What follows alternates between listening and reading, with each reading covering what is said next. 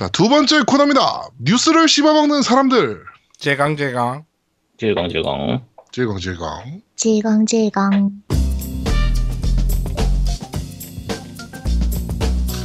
자, 한 주간 있었던 다양한 뉴스를, 콘솔계의 뉴스를 전달해드리는 뉴스를 씹어먹는 사람들 코너입니다.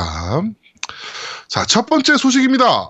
공포게임이죠. Outlast 2의 개발이 완료됐다라고 합니다. 네, 그래서 네. 이거를 Twitch 방송으로 아제트가 준비하고 있다는 안 합니다. 안 합니다. 와. 아, 야, 야, Outlast One도 다 하다가 포기했어, 중간에. 왜? 너, 이건 네가 전문가잖아. 아니, 공포는 내, 제가 공포를 싫어하진 않아요. 공포를 괜찮은데, 그러니까 네. 무서, 무서움은 많이 타지만, 제가 방송 다 했으니까, 어차피 Biohazard Seven 할 때, 네. 무서운 건 괜찮은데, 잠입하고 이렇게 어두운 건 싫어요. 답답해서 싫어. 밝게 하면 되잖아. 콘트라스트 조정해서. 아, 그, Outlast One 해보니까, 콘트라스트 조정으로 해결될 수 있는 게 아니야. 게임 자체가, 네. 카메라를 가지고 이제 그 뭐지 어두운 때 그 야경 모드라고 하나 어쨌든 그걸로 해서 하는 그런 식이다 보니까 네네네. 아 그 너무 답답하고 그 잠입하는 그게 싫어 숨는 게 너무 싫어 숨는 게 아이, 그래도 해야 돼요. 네가 해아 기, 기저귀는 보내줄게. 근데 콘솔님 언제 하는 거예요 콘솔님 손솔님은 산에다가 한번 짱 받고 시켜야 되는데, 이걸 진짜. 그러니까 아, 이, 네. 하여튼 이것도 기획을 좀 해보도록 하겠습니다. 아, 콘솔 형이 네. 자꾸 이렇게 쪽쪽 빠져요. 그렇죠 예, 뭘 하나 시키려 그러면 빠, 지고 이거 뭐 하나 시키려 그러면은 빠지고 막 이래가지고 네, 하여튼 그렇습니다. 자, 두 번째 뉴스입니다. 어, 제 개인적인 기대작이긴 한데 매스 이펙트 안드로메다가 드디어 골드행이 됐다라고 합니다. 네. 아, 근데 사실은 이게? 한글화가 안 되면 네, 그렇죠. 되게 어려운 게임이라. 네, 그렇죠. 네. 어려운 게임이긴 한데 그래도 Mass Effect 1하고 2도 재밌게 했어요, 저는. 네. 재밌게 했어. 3는 안, 해- 안 하긴 했는데 아예. 네, 아, 1하고 2는 굉장히 재밌게 했습니다. 저는 음. Mass Effect 시리즈를 엔딩을 본 게 하나도 없어요 저는 1하고 2는 엔딩 보고 아. 3를 이제 못 했죠. 네. 제 언어 장벽이 너무 심한 게임이라 네, 뭐 그렇긴 합니다. 네. 네. 정말 이 BioWare가 음. 그 언어 장벽을 아주 격렬하게 느낄 수 있는 게임만 만드는 것 같아요. 그렇죠 네. 구공기도 거기 거였죠 바이오웨어 90, 네, 90기도 정말 어려운 게임이거든요. 음. 하여튼 뭐 골드행이 됐다 그러니까 과연 3 때 망쳐놨던 시나리오를 어떻게 또 수습을 했을지 조금 기대가 좀 됩니다. 어, 여기서 고요양 골드행이라는 말을 뭔지 아세요? 아니야? 음, 설명을 한번 해줄 필요가 있는 것 같아요. 어, 골드행이라는 게 뭐냐면요. 게임 다 만들어서 네. 마스터 디스크가 나왔다는 얘기예요. 그러니까 이 나- 우리 게임 다 만들었어라고 해서 최종 디스크가 나온 거. 응. 최종본이 나와서 이거를 이제 공장에 보내서 어 이제 게임을 찍어내게 만, 만드는 그 원본. 응. 네, 그게 이제 골드라 그래요. 오. 네네네네. 그렇게 뭐 그런 용어입니다, 그냥 네. 음, 음. 개발이 끝났다는 표시예요, 그냥. 개발이 네. 끝나서 어, CD 생산에 들어갔다. 네, 네. 이렇게 보면 돼요. 네. 자 그리고 세 번째 소식입니다. 이거 노미가 굉장히 좋아할 소식일 것 어, 같은데. 나 이거 보고 깜짝 놀랐어. 네, 음. 미드로 Middle-earth 네. Shadow of War가 한글을 지원합니다. 음. 네, 한글을 지원하고요. 자막이긴 합니다만 한글을 지원하고 어 재밌는 게 Play Anywhere까지 확정이 됐습니다. 음. 그러니까 액박에서 사시면 윈도우로도 게임 하실 수 있는 네, Play Anywhere까지 지원을 한다라고 합니다. 우리 노우미가 굉장히 좋아할 네. 소식이기도 해요. 아, 그리고 언제 언제 발매지 이거? 그거 잘 모르겠어요 아직. 근데 음. Xbox Scorpio 지원도 확정을 했대요. 와, 저 네. 죽여날. 그래픽 아주 쩔게 나온다는 얘기죠. 그러니까. 그렇죠 네, 기대를 좀 많이 해봐도 될 것 같습니다. 자, 그리고 저번 주에 굉장히 큰 뉴스가 Xbox 쪽에서 지금 하나 나왔습니다. 어, Xbox Game Pass라는 새로운 구독 시스템을 발표를 했는데요. 그렇죠 어, 한 달에 9.99불을 내면 100개 이상의 Xbox 게임과 하위 호환 게임을 그냥 즐길 수 있는 구독형 서비스를 오픈한다라고 합니다. 아, 그러면 게임을 구독해서 그냥 하는 거니까 한 달이 끊기면 못 하는 거고 계속 연장하면 또 할 수 네. 있고. 그러니까 네, EA 그렇죠. Access하고 똑같은 EA 똑같은 생각해요. 네, 와, 이거. 좋다. 네, 근데, 근데 근데 어 네, 이게 약간 문제로 생각되는 게 두 가지 부분이 첫 번째는 이제 기존에 지금 고- Xbox One 유저 같으면 Gold Live Gold 일단 끊어야 되고요. 네, 그다음에 EA Access, Access 하는 사람은 EA 억세스도 하고 그렇죠. 그리고 이것까지 세 개를 같이 해버리면 이게 패키지 일반 패키지 판매량을 떨어뜨리는 원인이 되지 않을까 싶은 게 그게 제일 걱정이거든요. 실제로 이거 이 시스템을 이 Game Pass를 발표한 이후에 GameStop 미국 GameStop의 주가가 8%가 떨어졌습니다. 네. 그 네. 실제로 아. 떨어뜨릴 부분이죠. 어떻게 보면. 네네네네. 그러니까 이 어떻게 보면 약간 game on demand 같은 느낌으로 이제 점점 전환이 되고 있는 건데 미래 시장 자체가 네. 어 어떻게 실제로 이게 사실 game on demand 또는 이제 이 주문형 게임 뭐 이런 식으로 진행되는 게 사실 한 10여 년 전에도 나왔던 개념이긴 하잖아요. 그렇죠. 나왔던 개념이긴 한데 그게 정착을 못 하고 있다가 이제 슬슬 콘솔 쪽에서 정착을 하려고 이제 폼을 잡는 거라. 음. 그리고 참여한 게임사가 생각보다 되게 많아요. 이번에 요 구독형 서비스에. 그렇죠. 네, 그래 가지고 좀 여파가 좀 있을 것 같긴 합니다. 음. 일반적인 스트리밍 서비스는 아니고 그냥 그렇죠. 다운로드 받는 방식이기 음. 때문에. 네. 아. 이게 엑원 기존 유저들 기준으로 하면 사실 이게 그 Gold로 기존에 물렸 그 이미 무료로 풀렸던 적이 있는 게임들하고 좀 많이 겹치긴 할 텐데 신규 유저들 같으면 충분히 좋은 그렇죠. 메리트가 있는 그 방식이거든요. 네. 그래서 좋기는 한데 어, 저 같은 경우에도 실제로 그 PSN Plus하고 이 Xbox One Gold에서 무료 게임들을 많이 주다 보니까 그 그전에 비해서 게임 구입하는 양이 좀 줄었어요. 네네네네. 왜냐면 공짜 공짜로 주는 게임이니까 일단 해보긴 해봐야 되니까 그렇죠. 이게 한정된 시간 내에서 모든 게임을 다 할 수가 없으니까 결국은 저 게임들이 공짜로 풀리면서 제가 다른 게임 구입하는 양이 조금 줄었거든요, 사실. 네네네. 그래서 전반적인 게임 시장에서 패키지 판매량이 좀 더 떨어지지 않을까. 지금도 많이 줄어들고 있는 상태인데 네. 더 떨어지지 않을까 싶은 게 좀 약간 걱정되기도 해요. 어떤 부분에선. 음. 국내는 상관없어요. 국내는 어차피 엑원 패키지가 많이 안 팔리니까 그렇죠. 국내 네. 유저들한테는 굉장히 좋은 부분이고요. 아마도 동석 게임은 뭐 한 두 달 후에 저한테 이제 Game Pass가 뭐예요? 라고 물어볼 겁니다. 장담합니다, 제가. 네.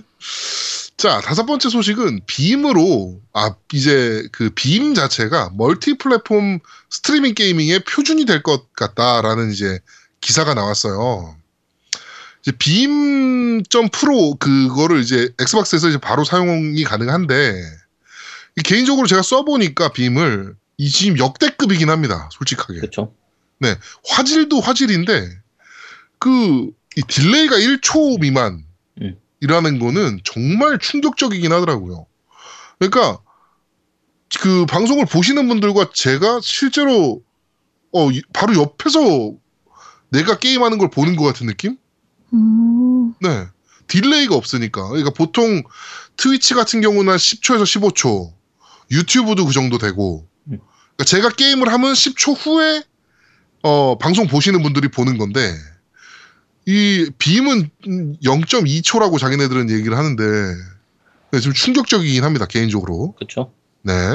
이, 그러니까, 난입이 가능한 거예요, 유저가. 제가 게임 하고 있는데, 난입도 할 수 있고, 네, 그 정도로, 어, 이 딜레이 없다는 건 정말 좀 충격적이긴 합니다. 근데 이게 지금 어, Xbox로 해야지만 딜레이 없는 거잖아요. 아니요, 아니요, 아니요. PC로 해도 딜레이 없어요.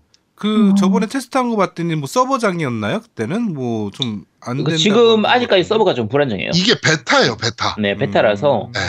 그러니까 이 FTL 서비스가 베타긴 한데, 네. 그래도 엄청나게 그 안정적이긴 합니다. 음. 네. 음.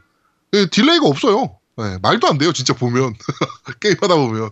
네. 와, 그렇습니다. 자, 그리고, 어, 여섯 번째 소식으로, MR이라는 제품인데요. MR 제품이 엑스박스 쪽으로 2018년에 출시될 예정이다라는 얘기가 나왔습니다. 네. MR이 뭐냐면은 AR하고 VR의 혼합이라고 합니다. 근데 개인적으로 이게 어떻게 되는 건지 저 감이 안 잡혀요. 영 감이 안 잡히거든요.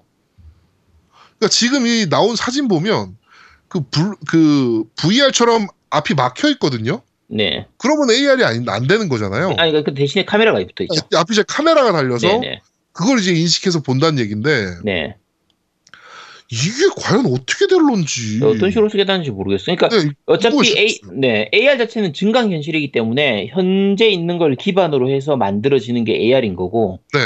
VR은 완전히 그냥 새로운 걸로 가상현실이고. 네, 가상현실로 버추얼 리얼리티로 해서 만드는 건데 이게 개념 자체가 두 개가 전혀 다르거든요. 네. 이거를 섞어서 만들어서 그러면 결국은 현실 세계가 보이면 그건 이미 AR인 거고 VR이 아닌 건데 그렇죠. 뭘 어떤 식으로 만들겠다는 건지 이 나와봐야 할것 같아. 이 전혀 이거- 모르겠어. 감이 안 잡혀요. 감이. 네. 그거지. 그걸 쓰고 있으면 내 옆에 앉아 있는 거지. 아니 그러면 AR입니다. 그것, 그건. 그것도 VR이지. 아니 그건 AR이지. AR. 내 현실을 그대로 둔 상태에서 뭔가가 생긴다. 지금 우리 포켓몬 고 하는 것처럼 이제 현실 세계에서 이 옆에 포켓몬이 마치 있는 것처럼 보이게 만들어주는 그게 AR이거든요. 그렇죠. 그게 AR이고 VR은 내가 지금 마치 환타지 세계에 들어온 건데 그러니까 지금 이제 바이오즈드 7을 VR로 한다고 치면 그곳에 내가 간 것처럼 보여주는 게 VR인데 그렇죠. 이두 개를 섞는다는 게 말이 되나? 그걸 잘 모르겠어요. 어, 하여튼 뭐 에이서에서 지금 제 제조를 하고 있고 기계는 네네.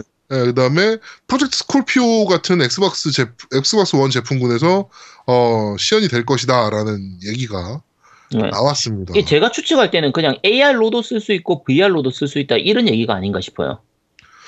그러면 MR이라는 얘기를 안 쓰지 않을까요? 어, 그건 제가 잘 모르. 일단 게임이 뭐, 뭐든 나와봐야 좀 알수 네. 있을 것 같긴 한데 현재로서는 잘 모르겠어요. 네, 그렇습니다. 네. 자, 그리고 일곱 번째 소식은 좀 어이없는 소식이어서 좀 제가 지금 적었는데요. 베르세르크 무쌍이 어, 슈로데 V와 호라이즌 제로 던 등에 밀려서 반응이 썰렁하다. 라는 음. 어, 기사가 나왔는데 이게 과연 슈로데 V와 호라이즌 제로 던에 밀려서 썰렁한 것인지. 어, 밀려서 썰렁한 것도 맞긴 맞죠. 거의 이제 발매 시기가 겹치니까. 네. 근데 사실 장르가 전혀 다르기 때문에 그쵸. 어, 슈로데 V나 호라이즌 제로던이 없었어도 뭐 크게 마- 큰 차이는 없었을 것이다. 네. 네, 네. 근데 그러니까 이게 게임성 문제가 좀 심했, 그러니까 베르세르크 무쌍이 충분히 잘 만든 게임이었다면, 뭐, 슈로데 V나 호라이즌 제로 던에 밀려서 반응이 썰렁했다는 얘기는 안 나오겠죠. 그쵸. 뭐 젤다가 슈로대와 Horizon Zero Dawn에 밀려가지고 젤다가 반응이 썰렁하다. 이 말도 안 되는 소리잖아요. 네, 그러니까요. 그러니까 이게, 그러니까, 아, 지금 기사를 쓸 때, 한국 기사인데, 아, 좀, 좀 그럽시다. 아, 좀 그러네. 네. 네, 일단 무쌍이 할그 망, 게임은 아닌데, 네. 네, 오늘 제가 말씀을 좀 드리도록 하죠. 베르세르크 네. 네, 그렇습니다. 다음 기회에. 자, 여덟 번째 소식입니다. 노미가 굉장히 좋아할 만한 디스리 퍼블리셔의 새 프로젝트 티저 사이트 있지 않습니까? 네. 네, 가슴을 클릭하면 그 뭐야 고- 정보를 공개하는 시간이 늘어나는. 네. 네, 그 사이트가 어 고장이 났대요. 그래가지고 수리를 하게 돼가지고 어 그 웹사이트의 가슴이 G컵이었는데 I컵으로 늘렸답니다. I컵 가슴이 있긴 합니까 사람이? 뭐 어차피 그림이니까. 하여튼 I컵으로 늘렸다라고 하는 네. 어, 우리 코- 콘솔이 조아님과 노미가 굉장히 좋아할 만한 소식입니다. 근데 왜 이게- 좋아하냐 이런 거를. 난 여기 별로 안 티저- 좋아해. 이 사, 그 홈페이지 사이트, 티저 사이트 들어가 가지고 네, 가슴을 클릭할 수 있도록 돼 있어요. 그러니까 네. 뭐 터치가 아니고 클릭이죠. 네, 그 클릭을 클릭이죠, 딱- 클릭. 네, 클릭을 딱 하면 음 다음에 이런 소리가 나요. 야, 저 해봤다는 얘기 아니야. 어쨌든. 그냥 해봤는데. 이게 어떤 게임인지 궁금해가지고 그냥 들어가 본 거야. 야. 들어갔는데 아니 근데 그 페이지에서 어디를 눌러야 될지 알 수가 없는데 딱 누르기 좋게 돼 있는 게 엄청나게 큰 가슴 두 개가 딱 보이니까 그렇죠. 여기를 누르면-. 여기를 누르면 티저 사이트로 들어가지나 싶어서 그냥 눌러본 거지. 근데 실제 게임은 제목은 이제 Omega Labyrinth Z라고 하는 RPG 게임이고요. 장르가 좀 특이해요. 뭐예요? おっぱい roguelike RPG거든요. 네. 오빠이가 이제 가슴이라는 뜻인데, 그러니까 가슴 roguelike RPG예요. 어, 지금 이게 플스4하고 Vita용으로 7월 6일날 발매 예정으로 지금 되어 있는데, 그 음, cross save도 지원한다고 돼 있고, 네. 근데 그 지금은 티저만 공개되어 있고 어떤 게임인지 아직까지 공개가 안 돼 있어서 그냥 던전 RPG 같은 류인 걸로 보이기는 하는데 뭐 아직은 모르겠고요. 좀 이제 7월 발매니까 한 4, 5월 되면은 좀 좀 더 정보가 나올 거라고 일단 생각합니다. 노미하고 콘솔이 조아님은 무조건 살 거니까. 아, 나 이런 거 안 좋아한다니까 왜 그래 자꾸. 야, 그러지 네, 마. 뭐 그럴 거라고 봅니다. 음. 네. 사는지 사는지 안 사는지 한번 두, 두고 보도록 아, 하겠습니다. 나 이런 거 안 산다니까. 네, 알겠습니다. 자, 그리고 마지막 뉴스입니다. 스위치 발매 소식은 저희가 아까 좀 전달을 해드렸고, 어, Zelda, 이번 신작, BOTW가, 어, 역대급 호평 중이다라는 소식입니다. 그렇죠. 네, 아까 저희가 지금 설명을 해드렸는데, 지금 98점이에요.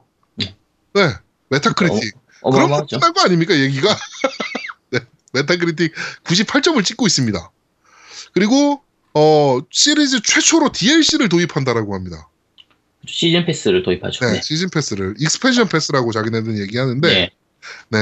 네, 이 도입한다라고 하네요. 이, 뭐 닌텐도도 결국엔 이런 이제 부가적인 수익을 얻기 위한 뭔가를 어 행위를 하기 시작한다. 뭐 이렇게 보면 될 것 같습니다. 근데 네, 지금- 뭐의 약자예요? Breath of the Wild. 아. 네, 그러니까, 야- 그러니까 보통 이제 한글로 할 때 야숨이라고 부르는데 야생의 숨결이라고 해서 네, 야숨이라고 Zelda 야숨 이렇게 많이 부르는데 네, 네, 네. 그 지금 아까 DLC 얘기를 했는데 DLC가 지금 예정되어 있는 게 여름에 하나 겨울에 하나 이렇게 나오기로 돼 있어요. 네, 두 개 결정돼 있더라고요. 네, 네, 그래서 네. 근데 가격이 지금 2,500엔인가 시즌 패스가 그렇거든요. 네, 근데 가격을 생각을 하면 사실은 그 사람들 추측으로 얘기하는 거예요. 지금 젤다가 워낙 잘 나왔으니까 지금 네. 원작 자체가 워낙 잘 나와서 거의 그 위쳐 3급으로 이제 말 그대로 갓 DLC가 나오지 않겠느냐라는 추측을 음. 하기도 하고 네, DLC 자체의 판매로 인한 수익을 원하는 부분도 있겠지만 네, 이제 결국은 그 겨울까지 타이틀 팔지 말고 잘 갖고 있으라 중고 시장에 풀지 말고 음, 잘뭐 소장하세요. 네, 네, 그런 의미도 있기 때문에 일본 내에서도 그렇고 지금 우리나라에서도 그 루리앱에서도 마찬가지로 반응도 그렇고 전반적으로 DLC를 판매를 하지만 사람들이 그다지 부정적이진 않아요. 젤다니까. 젤다니까. 보통은 DLC 한다면은 진짜 엄청나게 욕할 텐데 그렇죠.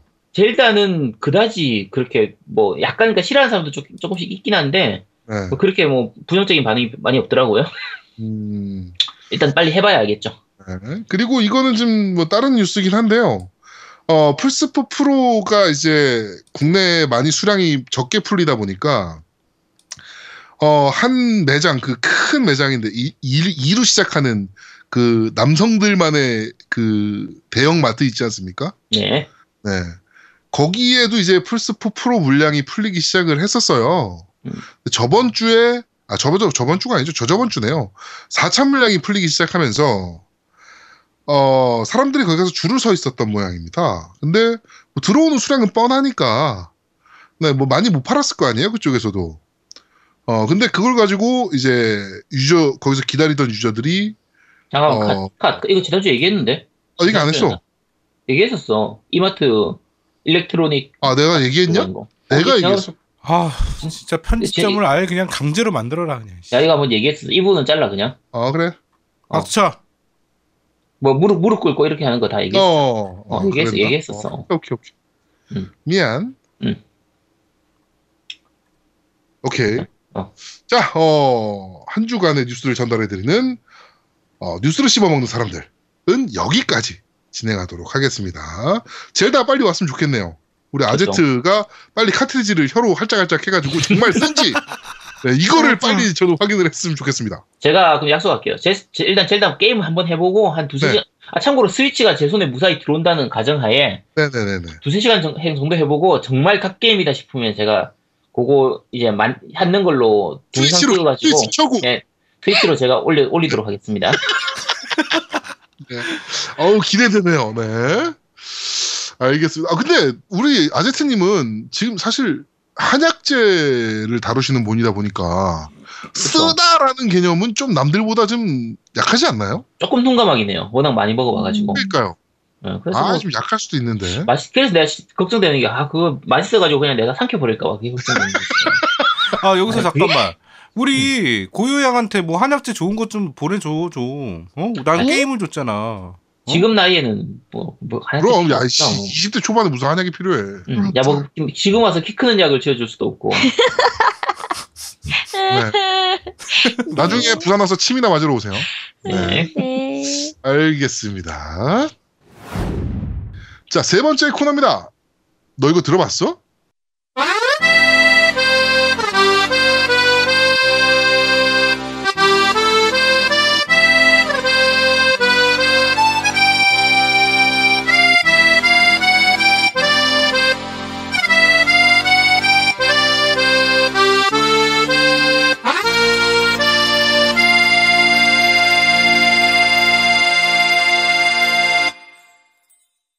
자, 어, 게임 OST를 저, 저 전달해 드리는 어, 너 이거 들어봤어 코너입니다.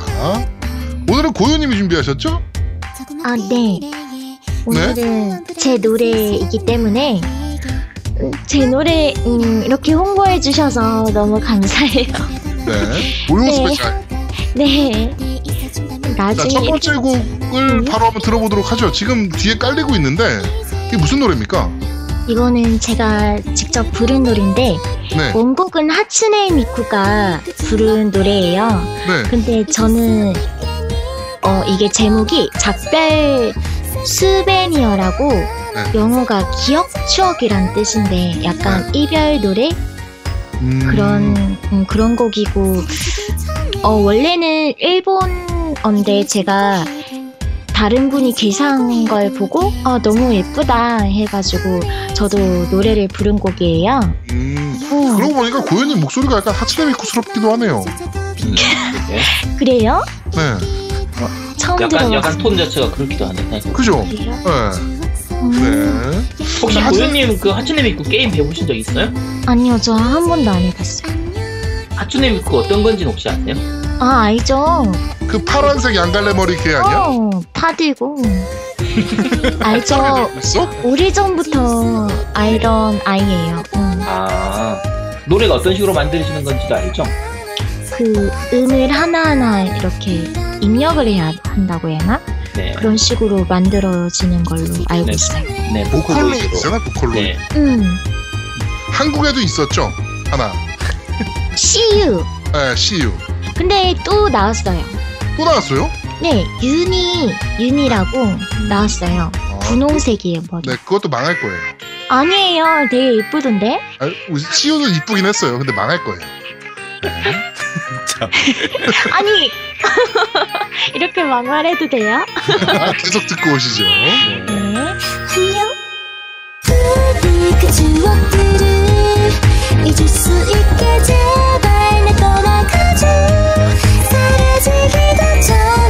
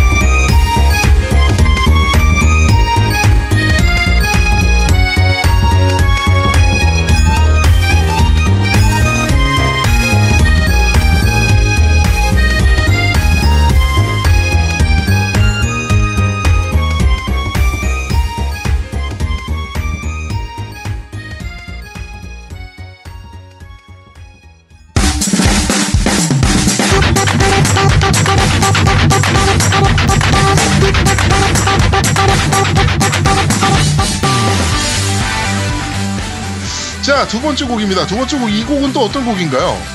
이 곡도 하츠네 미쿠 노래인데 스웨이트 매직이라는 노래예요. 되게 어 이것도 일본어인데 네. 이것도 개사 해가지고 한국어로 불렀고 되게 가사가 뭔가 달달하고 두근두근 거리는 그런 귀여운 노래입니다. 음, 그 보컬로이드가 국내에서 왜 어렵냐면은 제가 그쪽 그 옛날에 CU 쪽 사업하시는 분들을 좀 알게 됐었어요.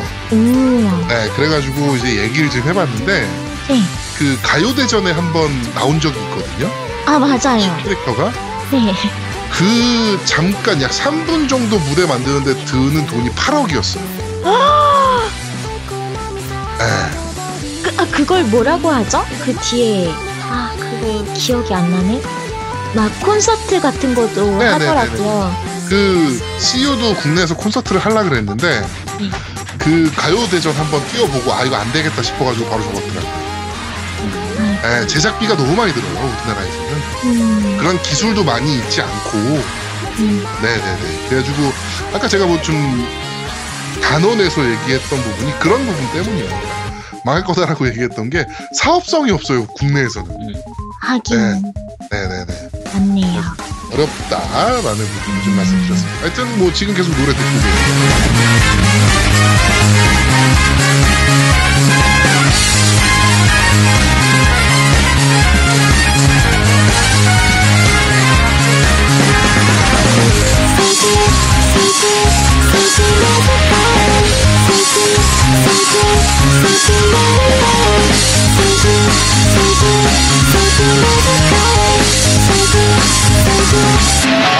나의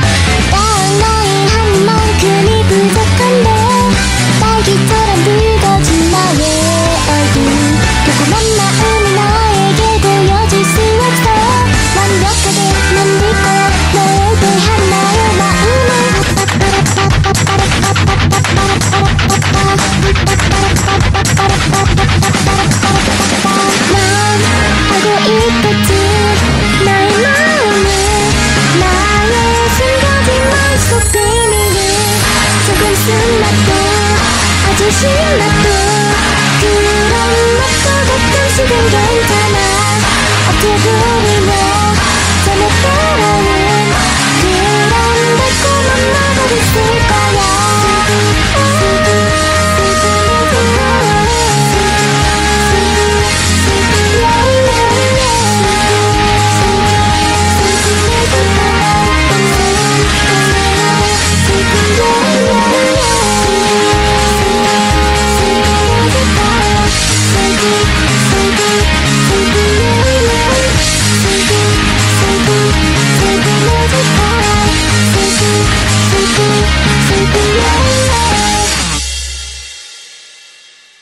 자 오늘은 고요님 special인 줄 알았더니 하츠네 미쿠 special이었네요. 그러게요. 이거 네. 어차피 플스4 프로, 그러니까 플스4 지금 그 구입하셨으니까, 그러니까 받으셨으니까, 네. 하츠네미쿠 게임을 한번 해보시면 될 것 같아요. 네, 네, 네, 네. 재밌거든요. 있어 네. 있어. 음. 네, 네, 우리 사실, 노미가 보내줄 거예요. 네. 네, 그러니까 해보시면 되고요. 네. 어, 뭐 그러면 다다음 주에 리뷰하는 걸로. 다 다음 주. 네.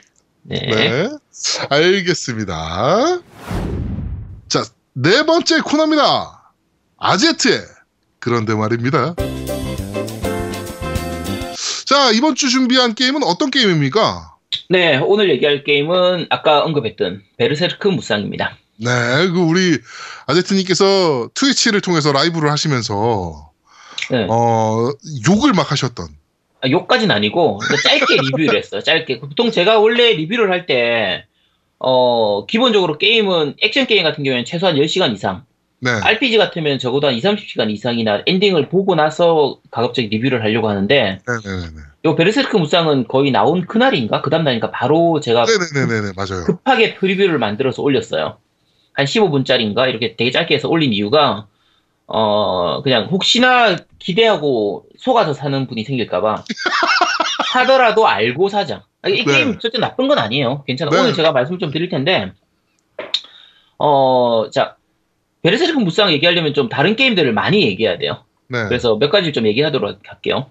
그, 고요님은 무쌍을 자체를 모르시죠? 네. 네, 무쌍은 대부분, 대부분 다 아시긴 하는데, 게임 하시는 분들은 제- 제 대부분 다 아는데, 음. 무쌍이 뭐냐면, 이제 코에이의 제작팀 중에서 Omega Force라는 제작팀에서 이제 만들기 시작했던 게임이고, 처음 시작된 건 플스 1으로 나왔었어요. 플스1으로 97년도에 나왔었는데, 그 당시에 이제 Virtua Fighter라든지 철권이라든지 이런 게 이제 액션 그 대전 게임, 3D 대전 게임들이 많이 유행하다 보니까, 네, 코에이, 코에이에서도 나도 숟가락 한번 얹어보자. 뭐 그런 느낌으로. 맞아요, 맞아요, 맞아요. 예, 그런 식으로 해서 무기를 사용하는 삼국지의 주인공들이 나와서 뭐 유비하고 관우, 장비, 여포가 서로 싸우는 그런 느낌으로 1대1 대전 격투였죠, 원래. 네, 1대1 대전 격투였어요. 그래서 네, 네, 원래 무쌍이. 그냥 그래픽 느낌만 보면 투신전하고도 좀 비, 비슷한 느낌이 됐고요. 투신전이 이제 그 시기에 플스 1으로 나왔던 게임이니까. 그래서 그냥 그럭, 그럭저럭 할 만하긴 했는데 이거보다 아마 Soul Edge가 더 먼저 나왔을 거거든요. 음, 그럴 그러면- 거예요, 아마. 네, 차라리 이거 할 시간에 차라리 Soul Edge를 하고 말지 굳이 이걸 할 이유가 없었던 그런 게임이에요. 어쨌든 그래서 그냥 흔적 없이 묻혀갖고 말아먹었죠. 네 말아먹고 우리가 생각하는 무쌍 시리즈는 2000년도에 시작했던 플스토로 나왔던 진삼국 무쌍 시리즈부터요. 그래서 투죠, 그게. 아니요 이게 원이에요. 지- 어? 그러니까 앞에 거는 그냥 삼국 무쌍. 이거는 진삼 아, 진상국 무쌍. 네, 그렇죠, 네, 그렇죠. 그렇죠. 진삼국 무쌍으로 해서 플스토로 나왔었고 어, 이제 기본적인 건 삼국지에 등장하는 장수로 등장을 해가지고 전장을 누비면서 적병을 다 쓸어버리는. 그러니까 그 딱 한마디로 해요. 일기당천. 그러니까 이 아주 그냥 강한 장수니까 삼국지에서 보면 그렇게 나오잖아요. 그쵸. 소설을 읽어봐도 장비 혼자서 뭐 한 100명, 200명을 다 그냥. 죽여버리, 쓸어버리는 그런 거니까 아예 그런 컨셉에 맞춰서 적이 어마어마하게 약하죠. 그냥 허수아비처럼 적은 서, 서 있고 그러니까 미 잡병들은 네. 그걸 돌아다니면서 내가 막 다 뵐 수 있는 그런 시원시원하게 즐- 즐길 수 있는 그런 액션이라는 부분 때문에 초기 생각보다 굉장히 이제 반응이 좋았고요. 당시로서는 굉장히 고성능이었던 플스2로 나왔었기 때문에 적병의 숫자도 되게 많이 나왔었고 이게 만약에 플스 1으로 나왔으면 적병이 얼마 안 나왔을 거거든요. 한 맵에 나오는 object 숫자가 굉장히 많은 게임이었죠. 네, 그쵸, 그때 굉장히 당시만. 해도. 네, 당시로서는 정말 획기적으로 많은 게임이라서. 그래서 어쨌든, 그렇게 해서 어느 정도 성공을 하고 나서 이제 2탄, 3탄, 4탄, 5탄, 6탄, 7탄까지 쭉 나왔는데, 7탄까지 지내가는 동안에, 뭐 그래픽도 좀 좋아지고, 장수의 숫자도 좀 늘고, 이렇게 여러 가지로 발전하긴 했는데, 기본적인 게임의 골격은 거의 똑같아요. 네. 스타일 자체가 거의 바뀌질 않기 때문에, 지금은 이제 상공 무쌍이라는 이름보다는 사골 무쌍, 이렇게 더 많이 불리죠. 워낙 이제 똑같은 걸 또 내고 또 내고 하다 보니까. 그렇죠. 그래서 실제로 이제 만약에 잘 모르는 유저한테 5탄하고 6탄하고 7탄 세 개를 다 갖다 놓고 보라고 하면 구분 못해요. 뭐가 다른 건지도 몰라. 그냥 같은 게임 아니야? 그냥 거의 그렇게 할 정도이기 맞아요, 때문에. 맞아요. 물론 이제 세부적으로 게임을 들어가 보면은 시스템적으로 꽤 많이 변화들이 생겨요. 무기 시스템도 바뀌고 있고 성장 시스템도 바뀌고 있고 뭐 캐릭 시나리오나 이런 부분들도 바뀌고 특히 이제 2편 이후부터는 확장편을 확장팩을 항상 내거든요.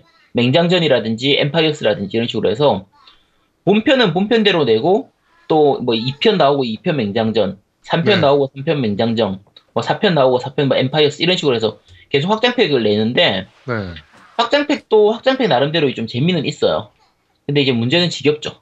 좀 지겨운 거고. 그렇죠. 네, 이런 식으로 나왔던 삼국무쌍 말고도 이제 일본의 전국시대를 배경으로 해서 전국무쌍도 파생작으로 나왔었고, 네. 요두 개를 또 합친 무쌍 오로치도 나왔었고. 오로치가 나왔었고. 그렇죠. 그런 게 나왔었고, 이거는 이제 기본적으로 이제 원- 본가 시리즈라고 보시면 되고요. 네. 이제 다른 작품들, 기존 뭐 애니메이션이라든지 이런 다른 작품들하고 콜라베, 콜라보레이션을 해가지고 약간 다양한 무쌍류 게임들이 좀 많이 나왔었어요. 그러니까 방금 말씀드린 것처럼 이제 적병이 되게 약하고 얘들을 쓸어 담는 이런 그 시리즈 자체를 이제 무쌍류라고 아예 부르게 됐죠. 그렇죠. 네, 그래서 뭐 지금 비슷한 게임들도 좀 나왔었고 그것 때문에 네, 따, 많이 나왔- 타사에서도 네. 예를 들면 뭐 캡콤에서 전국 바사라라든지 네, 전국 바사라 그- 대표적인 작품이죠. 예, N3 같은 경우도 그런 그렇지. 류죠. 음. 킹덤 네. 오브 파이어스인 그 블루사이드에서 만들었던 거. 네네네네. 어, 다 비슷 비슷한데, 근데 이제 코에이 이쪽의 오메가 포스, 그러니까 본 처음 만들었던 원조 쪽에서 만들었던 콜라보레이션 작, 그 게임들을 보면, 예를 들면 대표적인 게 이제 건담 무쌍이라든지, 음, 젤다 뭐 원피스, 무쌍. 네, 그렇죠. 젤다 무쌍도 있고, 원피스, 원피스 해적 무쌍. 무쌍이라든지, 그치. 음. 그다음에 북두 무쌍 같은 게임도 있었고요. 그리고 무쌍이라는 이름은 안 붙었지만 무쌍이라고 생각해도 되는 게 이제 드래곤 퀘스트 히어로즈 같은 게임도 있고, 네. 오메가 포스에서 만들었는데 무쌍은 아닌 게임이 이제 진격의 거인 같은 게임이 있어요. 음, 그렇죠. 작년, 네, 작년에 나왔던 진격의 거인. 우익 논란 이런 부분 때문에 크게 성공은 못했지만, 진격의 거인도 꽤 괜찮은 게임으로 잘 만들었었거든요. 네. 자, 그리고 이제 오늘 리뷰할 게임으로 나왔던 게 바로 베르세르크 무쌍이죠. 그럼 이제부터 베르세르크 무쌍을 설명을 좀 할 텐데, 이게 왜 이렇게 서론을 길게 얘기했냐면, 위에서 얘기했던 그 게임들 중에서 몇 가지를 좀 언급해야 되기 때문에요. 그러니까, 어, 자, 본편이었던 그 삼국 무쌍이나 전국 무쌍 같은 경우에는 주요 이제 게임의 그 포인트가 어떤 무장이 증, 그러니까 어떤 장수가 등장하는가, 그 다음에 어떤 무기가 등장하는가, 그리고 네. 원작이었던 그 삼국지의 스토리를 게임 속에서 어떻게 좀 잘 엮어냈는가, 이게 이제 주, 주요 평가 포인트가 되거든요. 근데 콜라보로 게임을 만들었을 땐 얘기가 달라요. 그러니까 예를 들면 건담 무쌍이라든지 원피스 해적 무쌍이라든지 젤다 무쌍이라든지 이런 경우에는 그 원작의 성격을 얼마나 잘 녹여내느냐가 중요가 중요해지는 거예요. 그러니까 뭐 아까 건담 무쌍 같은 경우를 기준으로 하면 건담이니까 네. 무쌍스럽게 만들긴 해야 되지만 각 건담들의 뭐 기체의 움직임이라든지 무기라든지 이런 게 얼마나 잘 구현되는가, 잘 표현을 하는가 이게 결국은 중요하죠. 네, 중요한 부분이 되거든요. 예를 들면 U 건담이 나온다. 그러면 fin funnel을 연출을 해줘야 되는 거고, 그렇죠. 뭐 Z 건담이 나온다. 그럼 뭐 이제 mega bazooka launcher 이런 게 나와줘야 되고, hyper 네. mega launcher 이런 게 좀 나와줘야 되는 거고, 뭐 더불어 건담이 나온다. 그러면 당연히 트렌전 모드가 나 들어와야 되는 거예요. 네. 이런 식으로 각 그 기체별로의 특징적인 부분들이 얼마나 잘 이제 나오느냐는 이 부분인데 그 건담 무쌍 같은 경우를 얘기하면 1편 같은 경우에는 기체 움직임이 좀 너무 가벼워서 그러니까 건담이라는 부분을 좀 제대로 못 살려서 무기의 특성도 제대로 못 살리고 이래서 좀 약간 별로였는데 2편에서는 이런 게 굉장히 잘 만들어졌었고 3편에서는 굉장히 완성도가 높게 나왔었거든요. 네. 해적무쌍 같은 경우도 마찬가지. 원피스 해적무쌍 같은 경우에도 이제 1편은 좀 약간 어중간했는데 최근에 나온 해적무쌍 3 같은 경우에는 뭐 예를 들면 주인공이었던 루피의 뭐 고무고무 이런 기술 있잖아요. 고무고무 바주카, 고무고무 총, 뭐, 뭐, 네. 고무고무 총 이런 거 그런 게 굉장히 잘 표현돼 있어요. 예를 들면 뭐 그 조로의 기술 뭐 삼천 세계 이런 네. 거라든지 뭐 그런 게 되게 잘 표현돼 있기 때문에 결국은 원작을 얼마나 잘 살려주느냐는 게 이 콜라보로 만들었던 무쌍 시리즈의 그 이제 평가 포인트가 되거든요. 네네네네. 자, 근데 베르세르크 무쌍은 어떤가 하면 개인적으로는 좀 많이 실망이에요. 이게 그 리뷰를 할 때도 제가 말씀을 드렸는데 재미가 없는 건 아닌데 제일 큰 문제가 그 타격감이에요. 타격감. 음. 이거 비디오 리뷰를 하면서도 몇 번을 얘기했던 게 계속 타격감을 얘기를 했던 게 그 베르세르크 무쌍 같은 경우에 타격감이 무쌍 치고는 괜찮아요. 네. 무쌍 치고는 괜찮은데 베르세르크 치고는 너무 실망적인 거예요.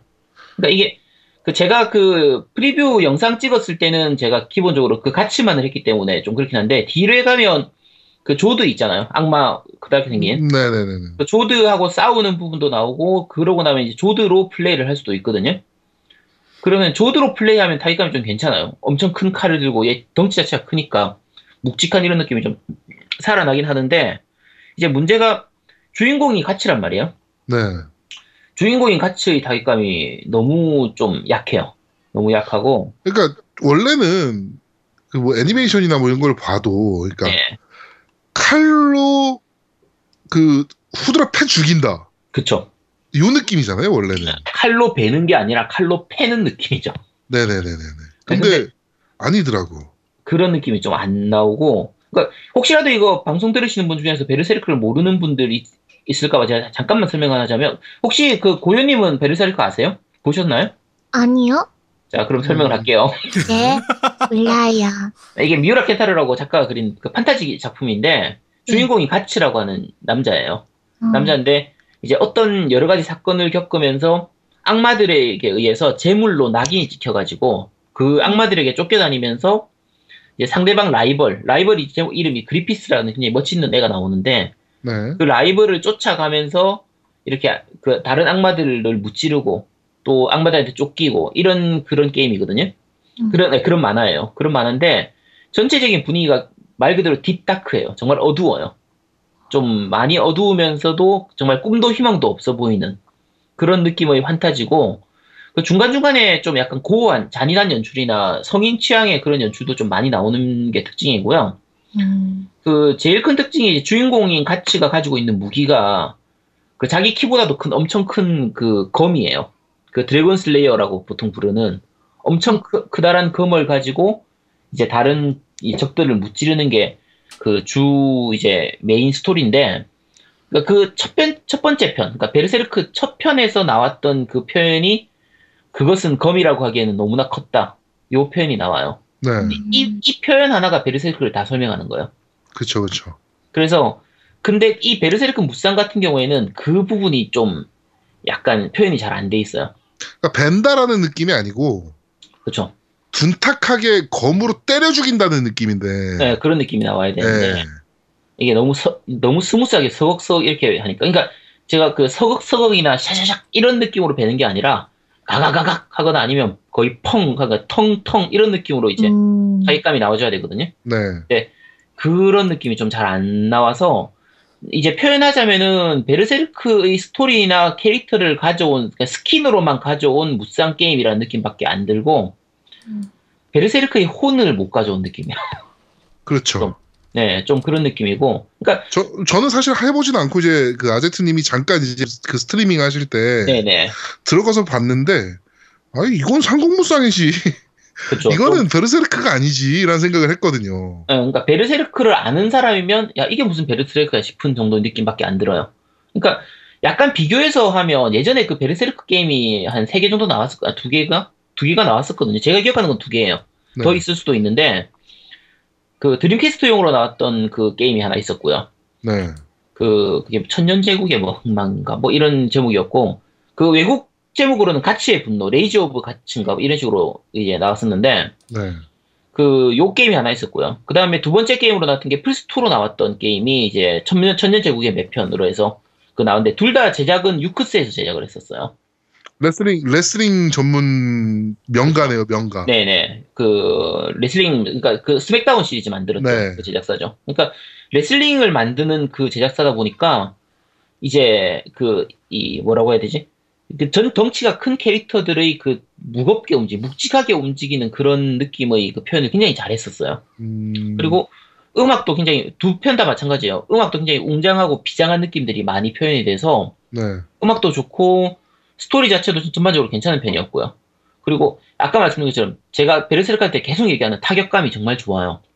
음, 그래서 드림캐스트용도 마찬가지고 이제 플스2용도 마찬가지고 베르세르크 게임으로서는 충분히 괜찮은 그 그래픽이 아주 좋은 건 아니지만 그 타격감을 잘 살리고 베르세르크의 맛을 잘 살린 편이었고 어, 그런 게임인데 비해서 이번 베르세르크 무쌍은 어 제가 기대했던 거는 베르세르크인데 이제 게임이 나온 건 베르세르크 무쌍이 나와버린 음, 그 부분이 조금 아쉬웠던 부분이고요. 그래서 그 최근에 하필이면 이게 또 약간 아쉬 그 문제가 있었던 게 제가 최근에 했던 게 인왕이란 말이에요. 네. 인왕의 첫 번째 보스로 이제 그 악령기였 원령기였나? 네, 원령기요. 네, 보스가 나오죠. 차라리 이 베르세르크를 인왕이나 블러드본처럼 그런 식의 보스전을 좀 만들어줬으면 더 나았을 것 같은데 음, 그런 좀 묵직한 타격감에다가 거대 보스하고 이 싸우는 부분 한 방 잘못 맞으면 진짜 막 거의 반쯤 죽는 이런 느낌으로 만들어줬으면 더 좋았을 것 같은데 네. 어 너무 무쌍스럽게 만들었어요. 너무 아, 무쌍스럽게. 무쌍 냄새가 너무 심한 거죠. 그렇죠. 무쌍 냄새가 너무 심한 거고 어, 사실은 그 인왕 같은 경우에는 인왕도 코에이 테크모에서 만들었기 때문에 어차피 같은 회사니까 같은 엔진을 써서 어떻게 같이 좀 이렇게 협업을 해가지고 같이 만들 수 있지 않을까 기대를 해볼 수도 있는데 그 사실은 이제 팀 닌자는 테크모 쪽이고 오메가 포스는 코에이 쪽이라서 네. 가능할지는 모르겠어요. 근데 가능하다면 진짜 인왕의 그런 엔진을 가지고 다시 한번 베르세르크를 만들어줬으면 하는 좀 기대도 좀 해요, 사실. 음, 좀 그런 부분도 좀 있고, 어, 그 오메가 포스가 게임을 못 만들진 않거든요. 네, 네. 제가 아까 진격의 거인 얘기를 좀 했었는데, 작년에 나왔던 진격의 거인 같은 경우에 그 오메가 포스에서 만들었기 때문에 혹시 그냥 무쌍 같은 스타일이 아니냐 생각하는데 무쌍하고 전혀 달라요. 그러니까 진격의 거인의 맛을 제대로 살리고 있어요. 그 진격의 거인 같은 경우에는 와이어를 타고 다니면서 적 거인을 힘들게 힘들게 죽이는 그런 그 만화란 말이에요. 네. 원래 무쌍 같은 경우에는 이거죠. 내가 엄청 강하고 적을 쓸어버리는 거고, 진격의 거인은 거인이 엄청 강하고 내가 우리들이 힘들게 힘들게 아군이 죽어가면서 겨우겨우 죽이는 거인을 한 명씩 한 명씩 죽이는 그런 그 게임이기 때문에 그 그런 만화기 때문에 사실은 무쌍하고는 전혀 다른데 나름대로 그 진격의 거인 원작의 맛을 잘 살리면서 어 괜찮게 만들었었거든요. 네, 네, 네. 그리고 또 다른 작품들 같으면 오메가 포스에서 만들었던 같은 게임으로 하면 그 예전에 플스 3하고 엑원으로 나왔던 북, 북두무쌍이라고 게임이 있었어요. 네. 북두무쌍하고 진 북두무쌍 그쵸. 이렇게 북두무쌍 있었죠. 텐데, 근데 북두무쌍 같은 경우에 무쌍 게임 치고는 너무 게임이 약간 무거웠어요. 캐릭터 동작이 좀 무겁고 나중에 이제 스킬이 많이 쌓이면 좀 속도도 빨라지고 여러 가지로 좋아지긴 하는데 너무 느렸어요, 캐릭터가. 대부분 이동이. 다, 네, 대부분 다 그 얘기를 하는데 네. 저는 굉장히 재밌게 했었거든요. 네. 그게 무쌍으로서는 실망이겠지만 북두의 권으로서는 정말 재밌었어요. 뭐 재밌긴 했죠. 네, 네, 게임 그러니까- 자체는. 네, 그러니까 북두의 권스러운 느낌은 충분히 살리고 그, 그 전까지의 무쌍은 칼로 베는 건데 북두의 무쌍은 주먹으로 패는 거니까 그렇죠. 그 주먹으로 패는 그 타격감을 정말 잘 살렸었거든요. 네. 그래서 무쌍스러운 재미나 무쌍스러운 스피디함은 없었지만 북두의 권의 맛은 충분히 잘 살렸었기 때문에 네, 네, 네. 괜찮았었는데 어, 이번 베르세르크 무쌍은 무쌍의 맛을 너무 많이 살리다 보니까 베르세르크의 그 비중이 너무 줄어든 게 아닌가 좀 그게 좀 약간 아쉬운 부분이고요. 음, 어, 그렇다고 재미가 없는 건 아니에요. 그러니까 제가 처음에는 욕을 좀 많이 하긴 했는데 그 네. 프리뷰 찍을 때는 게임을 좀 하다 보니까 괜찮아요. 무쌍으로서는 굉장히 재밌어요. 무쌍으로서는 음, 그러니까 캐릭 그 무쌍으로서의 완성도는 정말 좋고 그 베르세르크의 스토리가 되게 잘 녹아들어 있거든요. 네. 그러니까 예를 들면 그 구성이 어떻게 되어 있냐면 그 여- 게임 중간 중간에 극장판 그 베르세르크 만화가 있었어요. 네네네. 뭐 그게 동 그게 있었던 동영상을 스토리에 맞게 적당하게 삽입도 잘 돼 있고 그리고 중간 중간에 뭐 캐릭터하고 대화하는 대화 신 창이라 대화 이벤트 씬이라든지 CG 이벤트 씬 이런 거 하고 그다음에 실제로 직접 캐릭터를 조작해서 진행하는 전투 파트하고 이런 부분들이 네. 아까 애니메이션 부분이 적절하게 번갈아 가면서 잘 진행하도록 돼 있어서 음. 완글 조, 완급 조절하는 그 템포가 되게 좋아요. 그래서 보다가 쉬었다가 보다가 쉬었다가 이제 이게 적당하게 잘 돼 있기 때문에 네. 베르세르크를 전혀 못 몰랐던 사람이 보더라도 전체 스토리를 이해할 수 있을 정도로 되게 잘 돼 있거든요. 그리고 뭐 이제 미션 내에서 주어지는 그 퀘스트 같은 거 있잖아요. 네.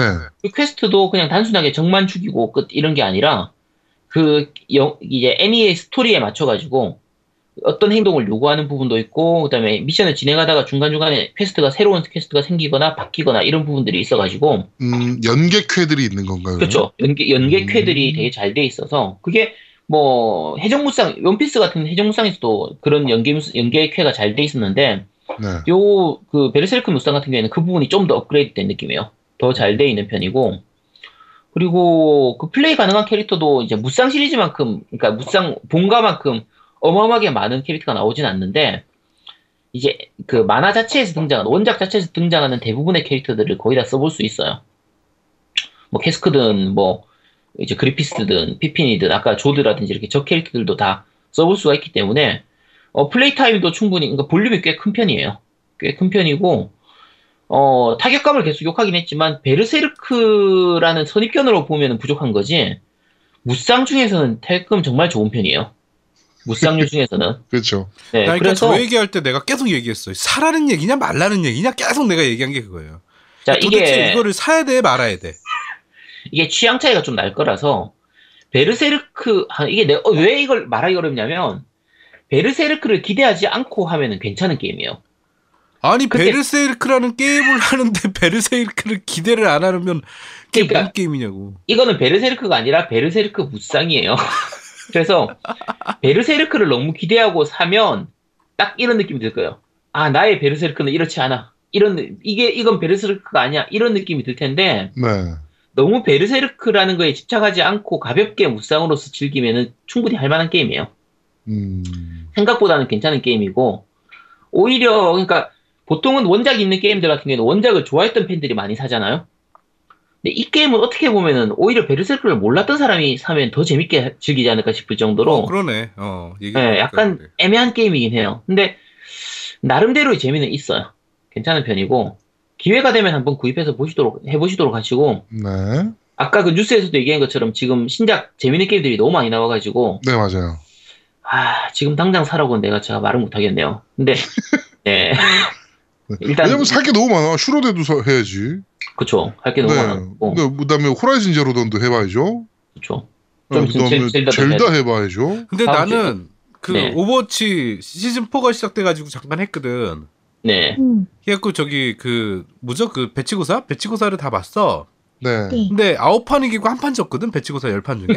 네. 그런데 2,698점인 거야. 네. 되게 짜요. 어, 나 이해가 안 돼가지고 나 열이 받아가지고 접었어. 아, 야, 그럼, 이제. 그럼 이제 딴 게임 할 시간 어, 많겠네요 이제 딴 게임 하려고 이제. 아, 나 너무 열이 받아가지고. 참고로 네. 원래 이 베르세르크 리뷰를 저 노우미가 하기로 했었어요 아, 그 지가 지가 사갖고 지가 해버려 방송에다 막 틀고 그래. 난 내가 아니, 그거는- 그러는데. 아니 그건 그냥 프리뷰로 내가 그냥 트위치로 15분짜리 잠깐만 한 건데 어. 제가 올린 그 프리뷰를 보고 노우미가 안 사겠다고 해서 안 사. 그래 그래서 지금 이번 주에 제가 하게 된 거. 아니 그런데 지금 계속 얘기 들으니까 야 또 이거 사야 되나 말아야 되나 또 이러고 있네 내가. 아 미치겠네. 네. 사서 그렇게 후회할 게임은 아니에요. 그러니까 생각보다는 재미. 그러니까 기대를 너무 많이 안 가지고 하면은 충분히 할 만한 게임이에요. 그러니까 사란 얘기야 말란 얘기야. 사고 싶으면 사라고. 이거 그 제가 아 이데 이거 안 해야 되는데 제가 ROA 있잖아요. recommend of 아제트 네. 그걸 줄 만한 게임은 아니에요. 어. 근데 저 말이 너무 웃겨. 네. 씨. 사라는 아, 말라는 건지. 어, 끝났어. 그걸- 그러면 사지 말라는 얘기야. 네. 그거 줄 게임 아니라면은 사지 말라는 얘기입니다. 알겠습니다. 베르세르크 무쌍에 대해서 우리 아제트님이 그런데 말입니다 코너를 준비하셨습니다. 아, 근데 수고 나- 많으셨습니다. 아니, 나 네, 질문할 게 있어. 내가 원래 무쌍류를 되게 좋아해가지고 무쌍류를 되게 많이 했단 말이죠. 네네. 근데 무쌍류에서 제일 짜증나는 게 뭐냐면 그 부하들 나오는 그 그러니까 똑같이 생긴 얼굴들이 너무 많이 나와. 그렇죠. 그럼 무쌍은 항상 그렇죠. 뭐 어쩔 수 없지. 아 근데 그게 좀 짜증났는데 그게 차라리 괴물이면 비슷하게 나오는 게 이해가 되는데 사람 얼굴이 비슷하게 나오면 짜증나거든. 이게 사람이 나오는 게 더 많을 것 같은데 괴물이 나오는 것보다 그치. 적 적으로 나오는 게. 맞아요, 맞아요. 그렇죠. 그래고 내가 그 해적무쌍도 좀 하다가 질린 게 그거야. 너무 반복이라서 음, 어 음, 그것도 음, 음. 너무 똑같은 애들만 계속 보니까 그렇죠. 내가 한 명씩 한 명씩 이름을 지어주려고 그래도 못 짓겠더라고. 아니 그거 근데 무쌍 자체가 그걸 즐기는 게임이기 때문에 그리고 무쌍을 어느 정도 하다 보면 이제 잡목들은 다 무시하고 지나가죠. 그러니까 꼭 필요한 그 미션상 그 예를 들면 어떤 지역을 점령해야 된다 해서 점령해야 되는 그 미션 때문에 그 안에 공간에 있는 적을 죽이는 걸 제외하면 음, 길거리에 나오는 잡그 목들은 다 무시하고 지나가 버리거든요, 그냥. 음. 뭐 그렇게 그리고- 하면은 그냥 할만해요. 네, 그러면 내가 무쌍 오로치를 굉장히 재밌게 했어요 예전에. 무쌍 오로치요? 예, 오로치를 왜 재밌게 했냐면 그 무기 시스템이 너무 좋았어. 그러니까 무기를 파밍하는 시스템이 너무 재밌었어. 어. 그게 조건이 무- 있었거든요. 무기를 얻기 위한 조건들이 있어가지고 그 궁극 궁극 무기라고 해야 되나? 궁극 무기들을 내가 다 모으려고 그때 캐릭터별로 다 작업을 했었어. 음. 근데 그런 그런 파밍 요소가 있어갖고 정말 재밌게 했거든요. 무쌍 오로치 재밌었으면 이것도 재밌어요. 그러니까 무쌍을 아. 재밌게 했던 사람이면 이거 충분히 재밌어요. 그렇구나. 네, 충분히 재밌게 할 만해요. 그러니까 오히려 그 지금의 본가 시리즈의 무쌍 같은 경우에는 볼륨이 너무 커져가지고 그냥 학을 떼게 되는데 그렇죠. 기가 지- 기가 질릴 정도거든요, 정말. 근데 오히려 이게 무쌍 게임들 중에서는 적당한 볼륨이라서 어, 어 괜찮아요. 충분히 할 만하고. 아, 난 해, 해봐야 되겠다. 안 되겠다. 음. 음, 이건 좀 뭐 해볼 만해요, 충분히. 어, 그러니까 제가 처음 할 때 한 처음 15분 제가 15분 그러니까 잠, 잠깐 해보고 평가하는 게 좀 약간 미안할 정도로 음. 어, 생각보다는 게임이 괜찮았었어요. 그러니까 제가 한 1시간쯤 플레이하고 나서 바로 그 15분짜리 리뷰를 그 프리뷰를 찍었었는데 어 제가 성급하지 않았나 싶을 정도예요. 음. 어 게임을 하면 할수록 나름대로의 재미는 있는 게임이에요. 아, 근데 진짜 음. 할게 많아가지고 그건 나중에 한번 해봐야 되겠다. 너무 할 나중에 그러니까. 지금 할 게 너무 많아요. 음. 어. 그러니까 네. 아주 명작이라고 할 만한 게임은 아니고 지금 어느 정도 할 게임들을 약간 좀 약간 쳐내고 나면 어, 기회 되면 생각된 생각나면 한번 해보시도록 하세요. 네, 알겠습니다. 네. 알겠습니다. 네. 자, 겜덕비상 제38화 One Two Switch 편은 여기까지 진행하도록 하겠습니다. 그거를 고요양이 한번 해봐요. One Two Three Switch 이거를 고요양이 한번 해봐요. 원투 스위치. 아유 젠장 괜히 시켰다. 네. 네. 왜요? 자, 지금 어 지금 저희 MC진들이 스위치를 겁내 구하고 있습니다. 네, 그러니까 음. 우리 노미님도 살 거잖아요. 아 근데 못 구해가지고 네. 아나 이거 이것 때문에 내가 한 번 좀 열이 받은 게 있어요. 왜요? 우리 그 저기 그 중국집 하는 애 있잖아요. 소백이라고. 음. 네, 네, 네, 네. 소백이가 저기 구하면 같이 자기 것도 구해달라고 나한테 요청을 했어. 그래갖고 내가 알았어, 뭐 구하면 같이 구해볼게 이랬거든. 네. 그랬더니 갑자기 며칠 전에 형 스위치 이러는 거야. 그래갖고 못 구했어. 그랬더니 뭐야 이러는 거야 나한테. 어, 나도 못 구했는데. 그래서 뭐야 이러는 거야. 그래갖고 뭐긴 뭐야 임마. 막 그래갖고 내가 그. 그 대화 내용을 이렇게 카톡 대화 내용을 이렇게 보내줬어. 그랬더니 아 그럼 한우리에 전화해봐야 되겠다 이러더니 형 두 시간째 통화 중이야 그러더라고. 한우리는 통화 안 돼요. 하늘을 그러니까. 원래 전화하는 곳이 아니죠. 네, 네, 그치 네. 가야 되는 곳인데 하여튼 그랬다는 거. 네. 자, 하여튼 어 스위치를 통한 젤다 리뷰를 저희가 트- 스트리밍을 어느 날 갑자기 저희가 갑자기 아제트와 제가 동시에 스트리밍을 켠다 그러면 아 이 새끼들이 젤다를 구했구나라고 생각해 주시면 됩니다. 일단은 아제트는 어 트위치로 어 젤다 그거를 빨아먹는 걸 한다고 그랬나요? 뭘 뭘 한다고 그랬죠? 네, 칩 빨아먹는 거요. 아, 좀 진짜 네. 보고 싶다고. 네. 알겠습니다. 자, 겜덕비상 제38화 완투 스위치 편은 여기서 모두 마무리하도록 하겠습니다. 저희는 다음 주에 좀 더 알차고 재밌는 모습으로 여러분들을 찾아뵙도록 하겠습니다. 고맙습니다. 감사합니다. 감사합니다. 감사합니다.